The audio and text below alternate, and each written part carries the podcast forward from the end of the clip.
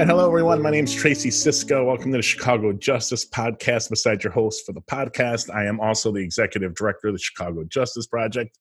Uh, on today with us is a longtime friend, journalism in Chicago, journalist in Chicago, who I have thought most of his career, if not all of it, has been kicking butt and asking questions that others would not ask. Mick Dumke from ProPublica. Thank you so much for joining us. Hey, Tracy, great to be here. Thanks for the invitation. Okay, so let's just jump into this. And I want to talk to you about, at least to start, about journalism broadly in Chicago and crime and justice reporting. So, how would you view, given that we have all these outlets now, and we also, what I would have, talk about is we have these political outlets, these political operations guised as journalism. So you're talking, I would talk about City Wire, I think, it, or Chicago Wire, it's called, Crime in Wrigleyville blog to some degree or another. How would you categorize the state of criminal justice reporting in Chicago currently? I think, Tracy, that it ranges from very good to very bad.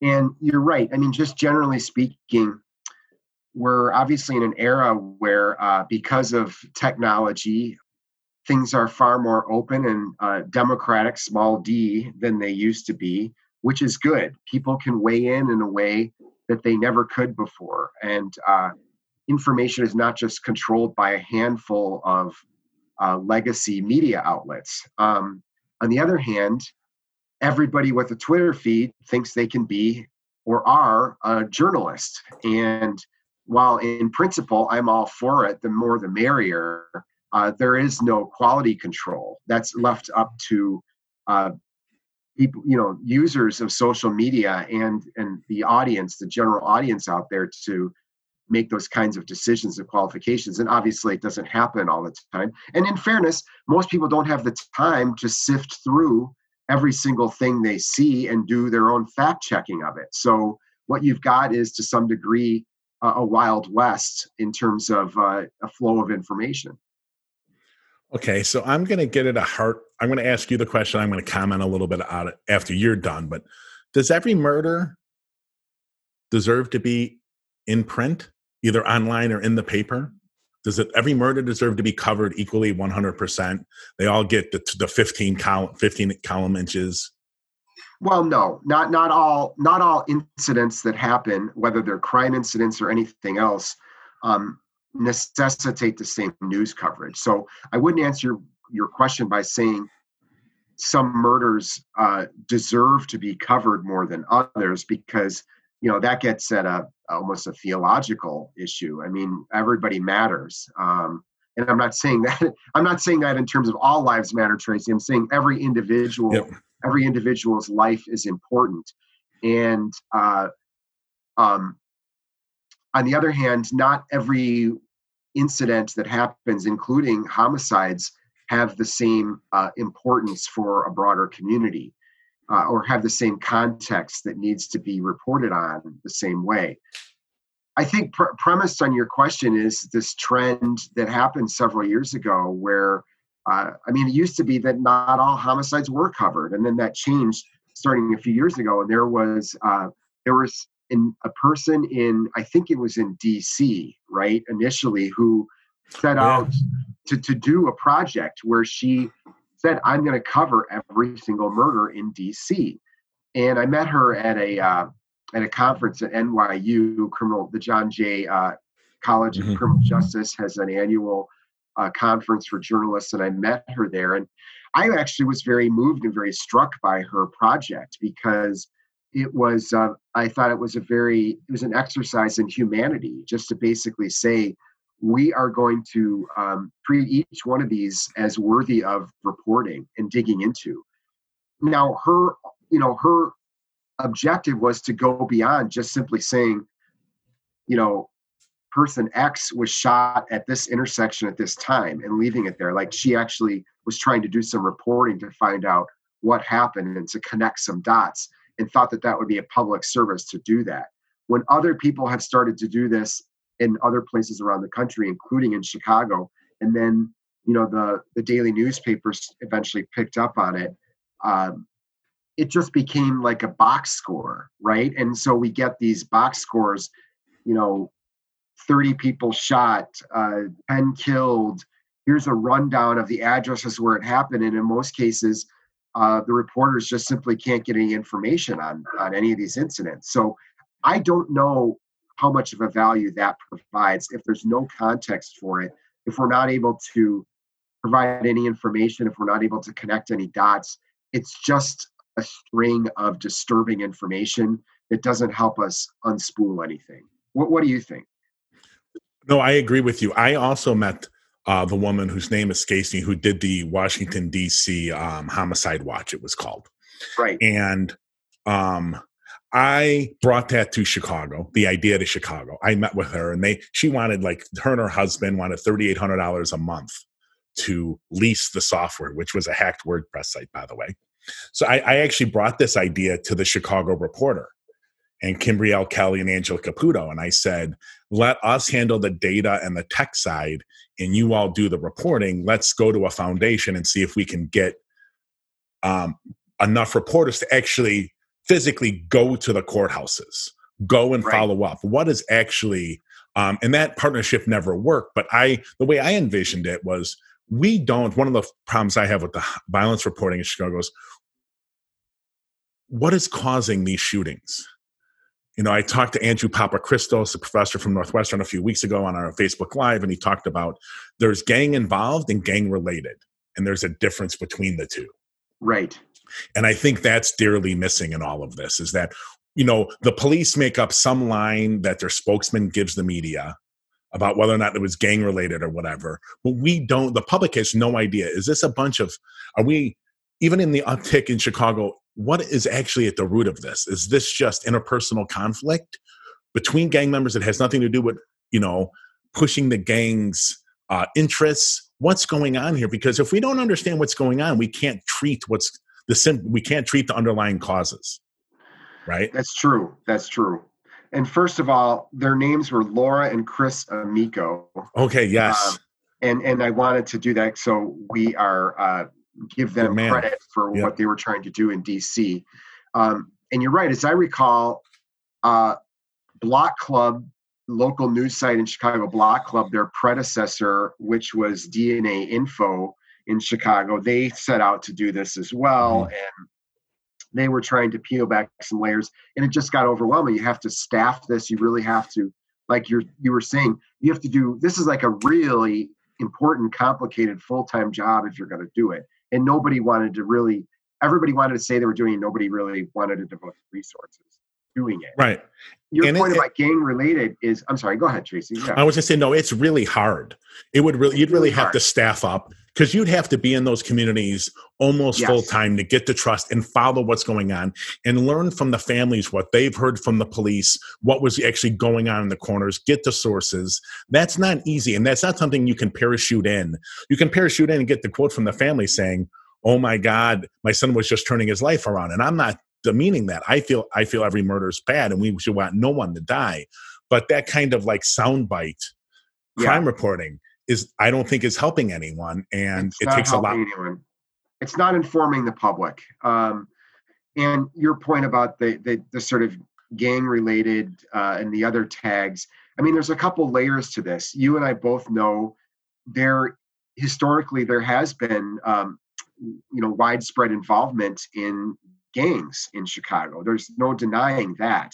However, I think at this point in history, from what I understand, it's pretty complicated. So there's people who are affiliated with street organizations simply because of the block they grew up on, ranging to people who are running, uh, you know, criminal trafficking organizations that uh, are under the rubric of one of the old time gangs. And there's every almost everything in between.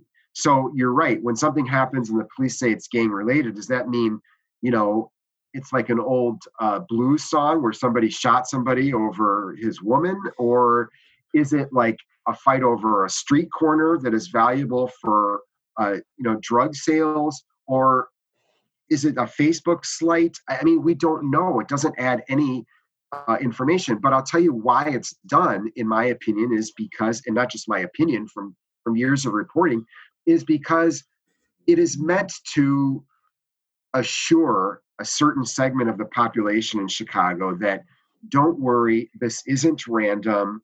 We know who the people are who are doing this. And even though it looks terrible and it is terrible and it seems out of control, we actually have a handle on this. We know it's the gangs, and the gangs are killing each other. And that's bad. We don't like it, but that's what gangs do. It's sort of a shorthand way of trying to basically tell people, and let's be blunt, a lot of white people on the north side, but not just them. I think a lot of working class and middle class people in African American neighborhoods as well. It's it's trying to reassure them that look, um, this is not something that it necessarily involves you. These are people who are involved in a street life and they're killing each other, and you. It's not something that ultimately you should worry about very much. Um, there's so many layers of half truths and and lies uh, in the way this is presented, but I think that it's essentially like a PR trick that the Chicago police and in, in other cities, police in other cities as well, have been using for a long time. Okay, I want to turn. I agree with everything you just said. It is a shorthand and it's a way to get white people to tune out. We don't care about the victims. We don't care about the offenders there. Don't worry about it. They're bad people. They kind of deserve this. But I'm going to switch to news judgment a little bit and get your take on this. Back in 2013, we released a study that looked at a year of violence against women coverage, uh, domestic violence, sexual assault in the Trib and Sun Times, both in the paper and on, online. And basically, what we found, let's just take for sexual assault. Of the 205 stories the papers did collectively, 197 were on stranger assaults during that 12 months. And then 38 of those stories of the 205 were on one incident where you'll probably remember where a girl from like Highland Park went to the Congress Theater, couldn't get in, and then got a, her friends went in. She got assaulted by. She was white, and she got they got she got assaulted by multiple young black males. So that that story in its of itself had 38 articles between the two. And when we talked to some reporters from the Tribune uh, before we released, men and women, they basically said there's nothing wrong with our spot news coverage, and you can't judge it. And I was like, wait a minute, if I look at a year, that should help us look at and analyze a little bit and get insight into the news judgment that's going on. And I always try to find the larger solution rather than always blaming just the person on the street. Right. So let's get let's not look at the individual reporters. Let's look at the editors who are sending them out to do these stories. Correct. Right? What's going on when those two papers are covering sexual assault 90 10 uh, stranger to, to acquaintance assaults when that's exactly opposite of how it's happening in society? What's driving that? Isn't there news judgment going on there? I think it's complicated. And first of all, I would like to say that what you just described about um, analyzing uh, the individual reporters versus analyzing news coverage and the people making decisions and assigning those stories to the reporters. Uh, I think there's at least a few of us who have tried to do that with our coverage of criminal justice and the police department, where we uh, I, I in particular, I'm not saying that there shouldn't be stories about accountability. Of course, there should be, but I have myself have never wanted to do stories about officers A, B, or C screwing up. Um, what's what are the systems in place? What is the job that they are assigned to do when they're sent out there? Mm-hmm. That may seem a little bit tangential to your question, but I think it's actually actually related because this is what we do with coverage generally. We go for the easy, quick story. We look for the fall guy or the fall girl in, in so mm-hmm. many ways. And uh, I think it's a real mistake. Um, but analyzing systems is complicated and it's a lot harder, as you found with your study, Tracy. And I remember that because you spent a lot of time on it. I remember you, uh, uh, I think you even contacted me at one point in time. How do I get a hold of so and so at, at, you know, maybe it was at one of the papers uh, where I was working at the time or whatever. Like you spent a lot of time trying to capture the voices and get the insights of people who were involved in this and not just the you know the the rookie reporter sent out to go cover this thing and, and come back in an hour with a story. Um, i think that i think in general we need all kinds of coverage. I think that uh, it, breaking news is important. I've never particularly felt drawn to it. It's not a forte of mine but people do want to know what's going on. We're all stuck to these these things all the time yep. and and we want to be informed. But the theme of our conversation so far has been how informed are you by a story that's not really reported other than one line of information? Uh, versus you know if it's not an emergency situation for all your audience out there let's do a little work. Let's find out what actually went on. And i seem to recall the point of your study which i don't think you've spelled out explicitly in this conversation but the point of your study was that the kinds of coverage did not in any way measure or represent like the extent or the type of sexual assault that was actually happening out there which is a serious problem. Like this wasn't just like you know you, you, you screwed up your coverage this week. It was more like sexual assault is this pervasive problem. It mostly happens among people maybe who are acquainted with one another there are repeat offenders and the kind of coverage the kind of sensational coverage that ends up uh, in you know the newspapers on television does not reflect the problem as a whole. Anyone who's been hurt or assaulted of course it's horrible. We're not saying that but we're just saying you want to really look at this problem you have to look at it. You can't just go for the quick and easy story that's going to get clicks. Yeah and for me you know i think a little bit of this is lost especially on the upper echelon. Like your coverage is going to dictate how people view their world and their environment and their community, right? So you're basically showing half the population, right, or 51% to some extent or another, in the old demographic ways of defining things, um, that this is what they have to worry about. Right. Is that, you know, and it, it, let's say it's Chicago, right? It is a black man jumping out of the bushes attacking a white woman. Regardless of the fact that almost never happens, that's what gets played up. So that's what they're going to protect themselves from rather than realizing, especially for 20 something women, it's the guy in the bar feeding them drinks that is really the likely person who's going to offend them. Um, and that's just not seen and it's not communicated. And that's a serious problem because um, that's it, it affects how people live their daily lives. It isn't just reporting on some stupid um, I don't know, some individual act. I mean, it, the stuff adds up. And I tried to be fair. I didn't go after any individual reporters. We never named a reporter. And I looked at a year of coverage, but I, because I think over time you can aggregate that and look at the bigger trends. Yeah, I right. thought it was, I thought it was important. It was an important discussion. All right. Well, thank you. Um, we have a report hopefully coming out this fall and analyzing three years of coverage 17, 18, and 19. We'll see if things will change. This time we're, we're including the TV stations. So that should be an interesting comparison. Um, okay, right off the bat, what percentage of the stats and the data and the analysis that any criminal justice agency in Chicago that operates releases? How much of that do you believe, first blush, when you get it, pops up in your email?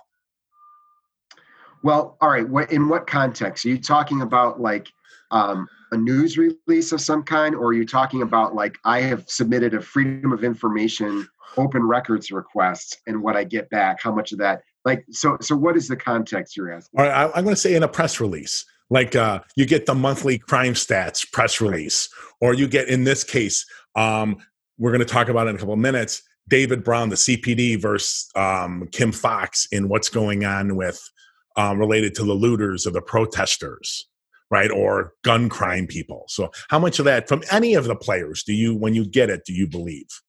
Well i usually believe it but i'm trained i mean this is my job. I'm trained to read it with uh, skepticism um, from in the sense that i know that the context is usually missing. I know that there's a message being delivered to me um, and that there's probably more to the story. So i uh, to be quite honest i usually have my bs detector on when i'm reading anything from a public agency, whether it's about the criminal justice system or otherwise.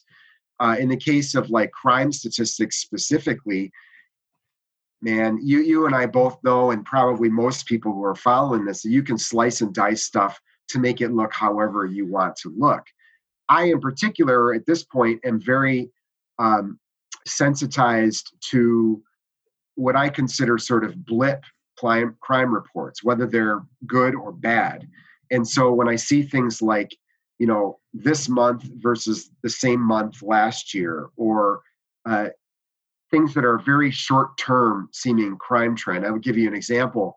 uh, Attorney General Bill Barr was just in just in Chicago a week or week and a half ago, basically claiming that um, his uh, this program Operation Legend, in which they've sent a number of additional federal agents to Chicago and other cities that have had a spike in gun violence. He basically was claiming credit for reduced crime rates. And, you know, these new agents have only been here for about six weeks. So, first of all, you know, my response to that is, well, yeah, the numbers overall do appear to be down. Let's all be glad that they're anytime they're going down, we we should all be glad. On the other hand, Tracy, it's six weeks. That's a blip in time. That's not enough to st- statistically say anything with any kind of certainty. And it's certainly not enough to say it's because of one particular uh, solution or another.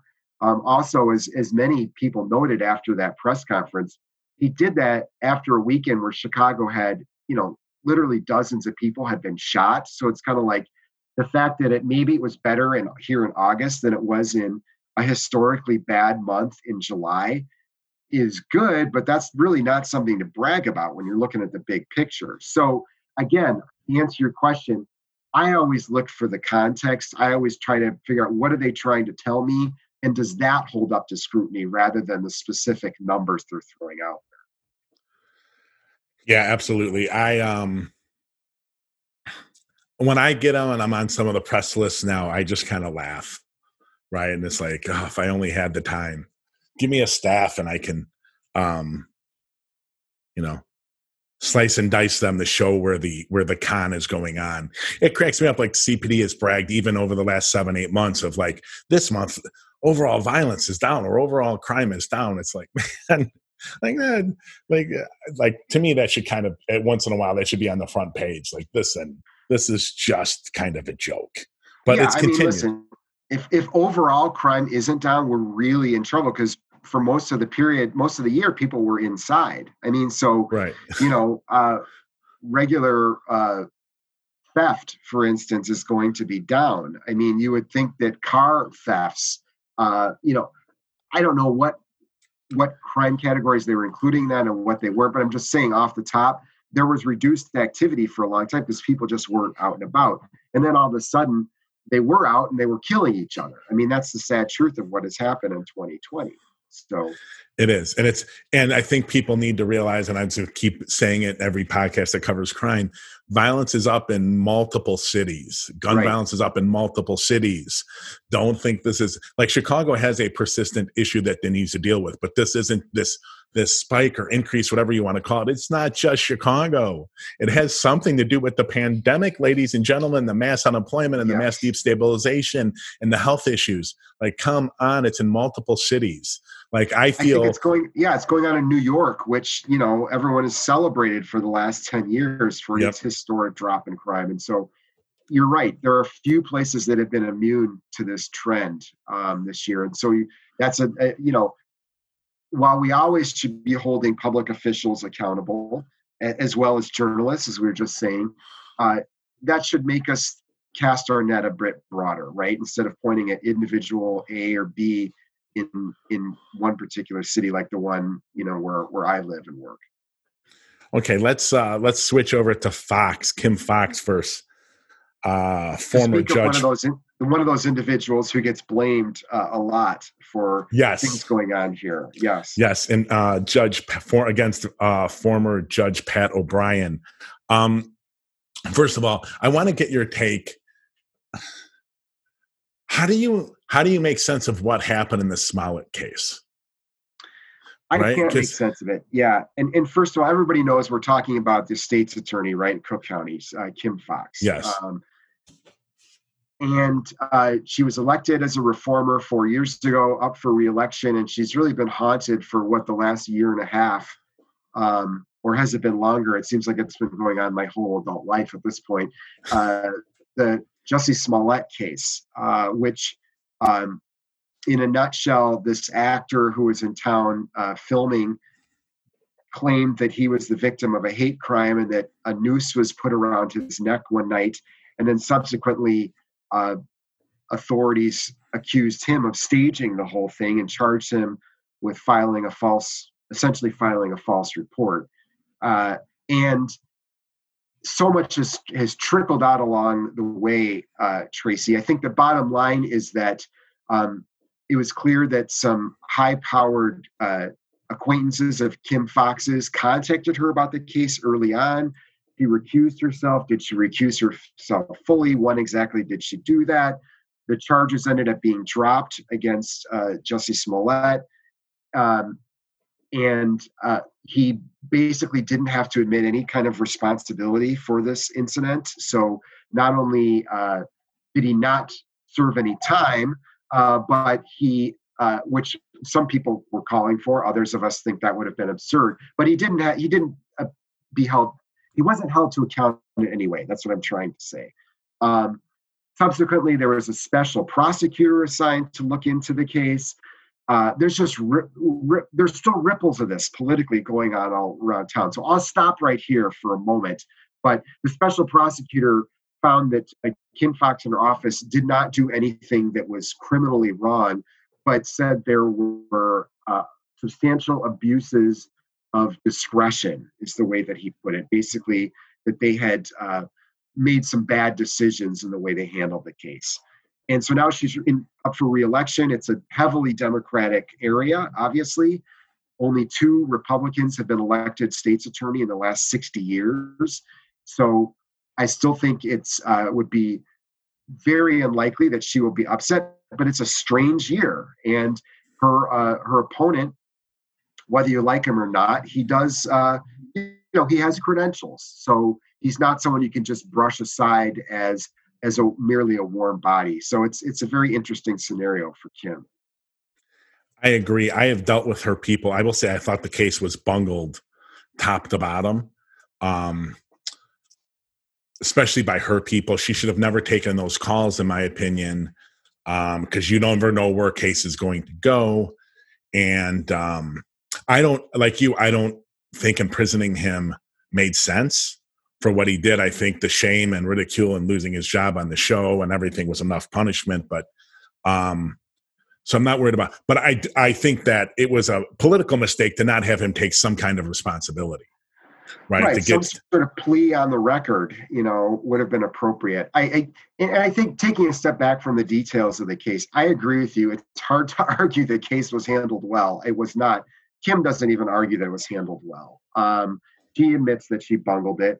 However, I uh, you know I interviewed her. I, um, I, many others have interviewed her. I just don't think that we all fully understand exactly what all happened. So I think that um, both as a public official who needs the trust of uh, who she needs the trust of the public, particularly in the with the tough job that she has, and as a political figure running for reelection, I think that she really made a big mistake by not stepping forward early or even today and just explaining the whole case from start to finish, taking everybody's questions, answering them, just have a press conference, air the whole thing out.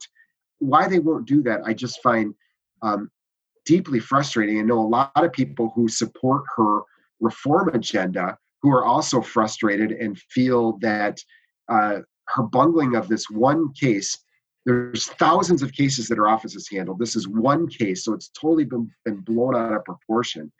Um, but yet, it potentially imperils the whole reform agenda because it hasn't had enough uh, sunlight on it. So, I, you know, I, I'm I'm tired of the case, Tracy, so but it's become important because it's be, it's come to symbolize people's trust in this uh, office holder and her office, and um, I agree that it's like totally out of proportion, but I also agree that like she needs to do more to deal with it, and she just botched it. Yeah, and my feeling is it just it shows not so much corruption as incompetence. Right. That's that's my problem. And bad judgment. Some, yeah. And bad judgment. Right. The whole thing, top to bottom. I think the outcome of him not going to prison was right, but everything between uh, the occurrence and that was bungled, even not making him accept blame, uh, making him agree to not go in front of the cameras and claim complete innocence um, was a big mistake. Okay, we're going to turn to uh, a piece you wrote in ProPublica, and I'm going to read it here. As Trump calls for law and order, can Chicago's top prosecutor beat the charge that she's soft on crime. And this goes to my earlier question. There's the anti reform movement, um, and this goes to CWB Chicago and Chicago City Wire, Second City Cop Blog, and the other of that ilk. They love exposing any single bad incident, right? So if they, if she, someone that got out on bond reform that committed a crime again while he he or she was waiting. Um, I I feel to some degree the media hasn't pushed back hard enough on the fact we, we seem to have gotten lost. What's gotten lost in the discussion is what is bail for? Right? What is yeah. it for?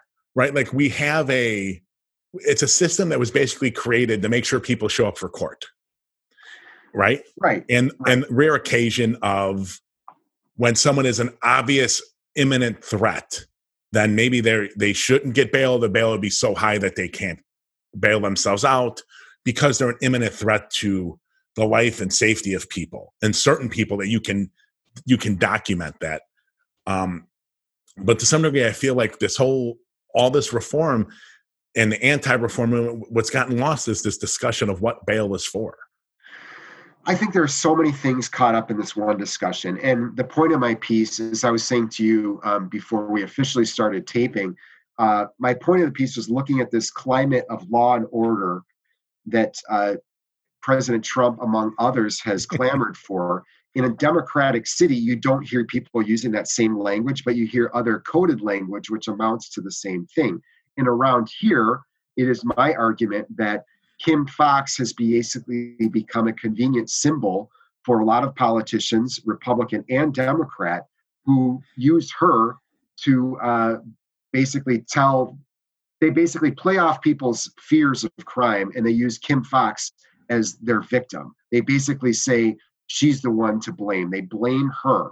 So blaming Kim Foxx for crime, blaming Kim Foxx for letting people out of jail in Chicago is the equivalent of Donald Trump calling for law and order during his reelection campaign.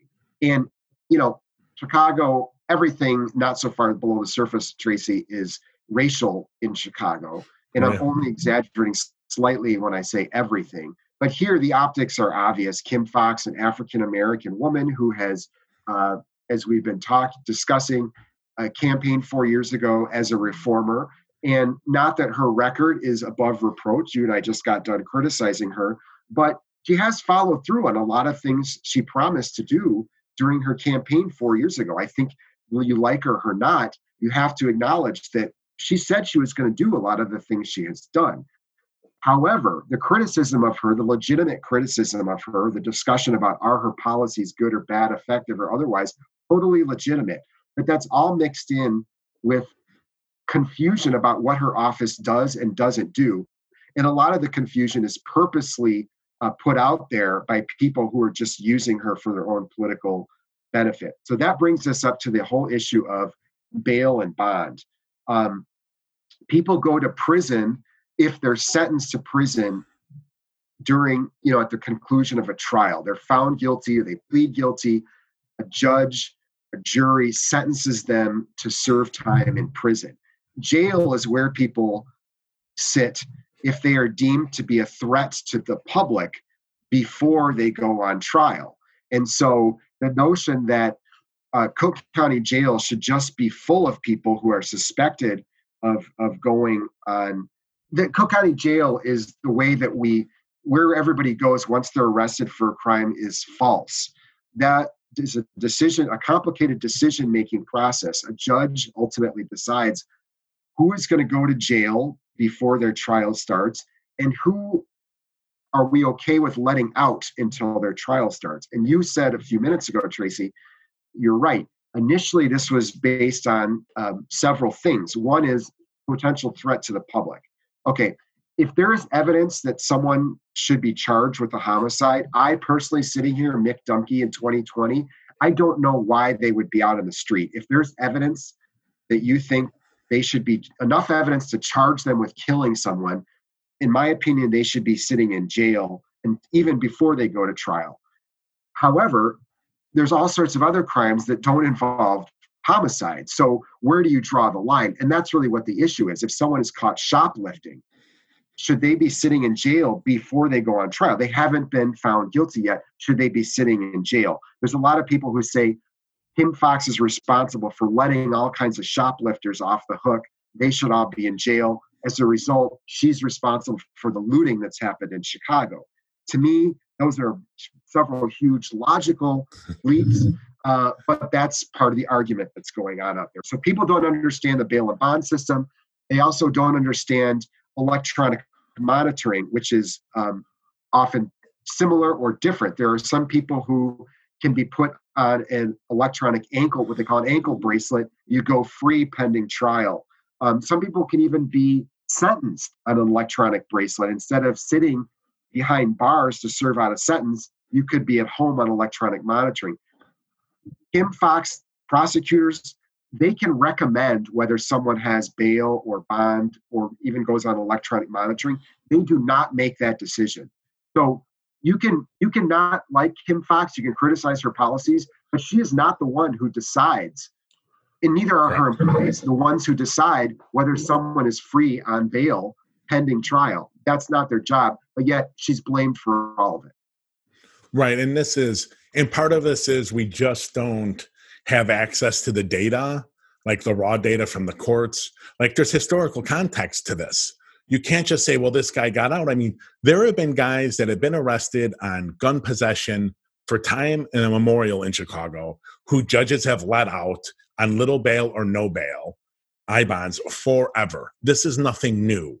It's new, I think, partially because there's a black prosecutor, partially because she's supposedly progressive, and um, her enemies and political enemies are coming at her hard. And I think there's some scapegoating on going on by our mayor and our police superintendent. Them, I think they tried to make the connection to um, the people that originally were arrested as part of the protests and part of the looting that happened. Um, and that somehow their her failure to keep these people inside and keep them and get them convicted in the short period of time is why we had repeats of the looting and um, they on top they of all people know that's untrue. So that to me is a big problem. This isn't some yes. political operation that's um, faking journalism and and um, leveling horrific untrue allegations that they may not even be smart enough to know are untrue right? But Lightfoot, mayor Lightfoot and brown both know a lot of their allegations are just flat out untruthful. Absolutely. And they're joined by members of the city council, they're joined by other political figures, and other people have just repeated these untruths. And I just, I think it is um, fear mongering based in race. Another thing that's very important and difficult for us to acknowledge, but it's very important look, most people who get locked up are coming out. There are very yep. few people who are sentenced to life. Those are like the most egregious murder cases. You know, Everybody else, for the most part, is coming out at some point in time. The question is, how long should they serve?